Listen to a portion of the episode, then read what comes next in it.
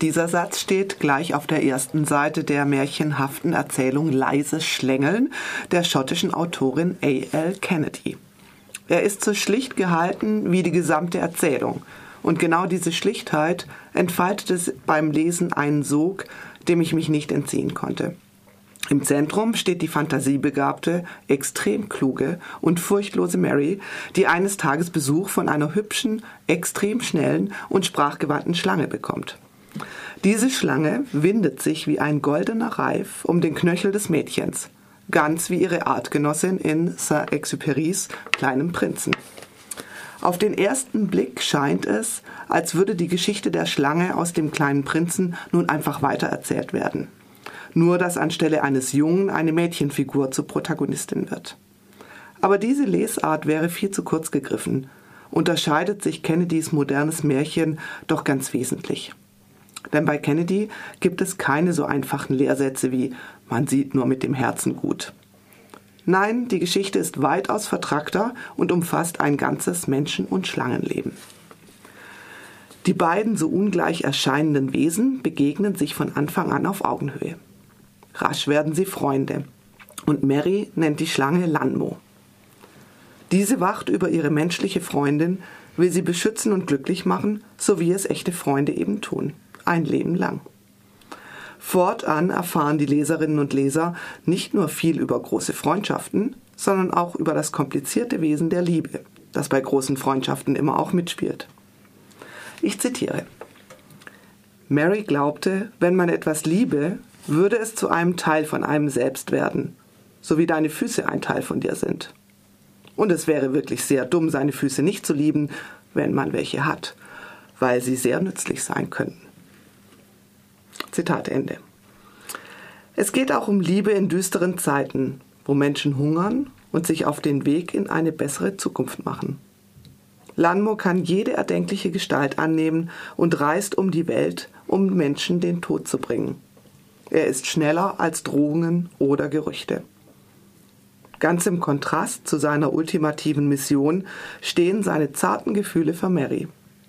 Und so hadert Lanmore auch, als er endlich erkennt, dass er jetzt die Liebe kennengelernt hat, ab und an mit seiner Aufgabe, den Menschen den Tod zu bringen. Ich lese noch ein längeres Stück vor. Lanmo kehrte also mit seinem seit kurzem schlagenden Herzen zu seiner Arbeit zurück und zog auf und ab durch die Welt. Er begegnete Holzschnitzern und Hubschrauberpiloten und Gitarristen und Schwimmern und Menschen, die von Ort zu Ort wanderten, weil sie das gerne taten, und anderen Menschen, die von Ort zu Ort wanderten, weil sie kein Zuhause hatten, und Menschen, die gern pfiffen, und anderen, die gern paddelten, und manchen, die gern auf Bäume kletterten. Er begegnete auch Menschen, die noch nichts oder niemanden zum Lieben gefunden hatten. Diese Menschen ließen sein Herz langsamer schlagen und schwer werden, und dies verstörte ihn. Jeden Morgen leckte er mit seiner wunderbaren Zunge in die Luft und schmeckte, wo Mary sich aufhielt und ob sie glücklich war.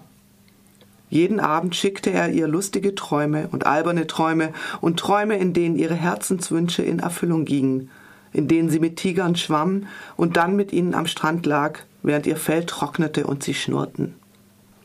Und während er durch alle Länder reiste, die es gibt, war Lanmo bewusst, dass überall Menschen seine Arbeit für ihn erledigten es schien ihm sehr eigenartig, dass so viele Menschen so viele raffinierte Maschinen und so viele raffinierte Ausreden und so viele raffinierte Methoden verwendeten, um einander rasch aus dieser Welt zu befördern, wo doch alle Menschen sowieso irgendwann ihr Leben hinter sich lassen mussten.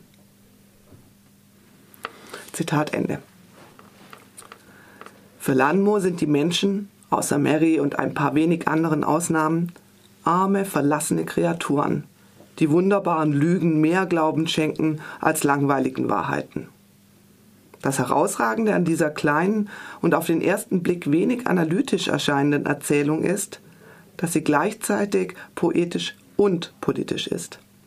Themen wie Armut und Migration, Tod und Fremdherrschaft sowie Außenseitertum, Anderssein und die Wahrnehmung von Wirklichkeit werden einfach und dennoch komplex verhandelt. Leises Schlängeln ist ein grandioses Kunstmärchen für Erwachsene ohne simples Happy End. Genau das Richtige zum Jahresende. Leise Schlängeln von A.L. Kennedy ist im Karl Rauch Verlag, übrigens derselbe Verlag, in dem auch der ähm, kleine Prinz damals erschienen ist, 2016 erschienen und wurde von Ingo Herzke aus dem Englischen übersetzt. Es hat 112 Seiten und kostet 18 Euro.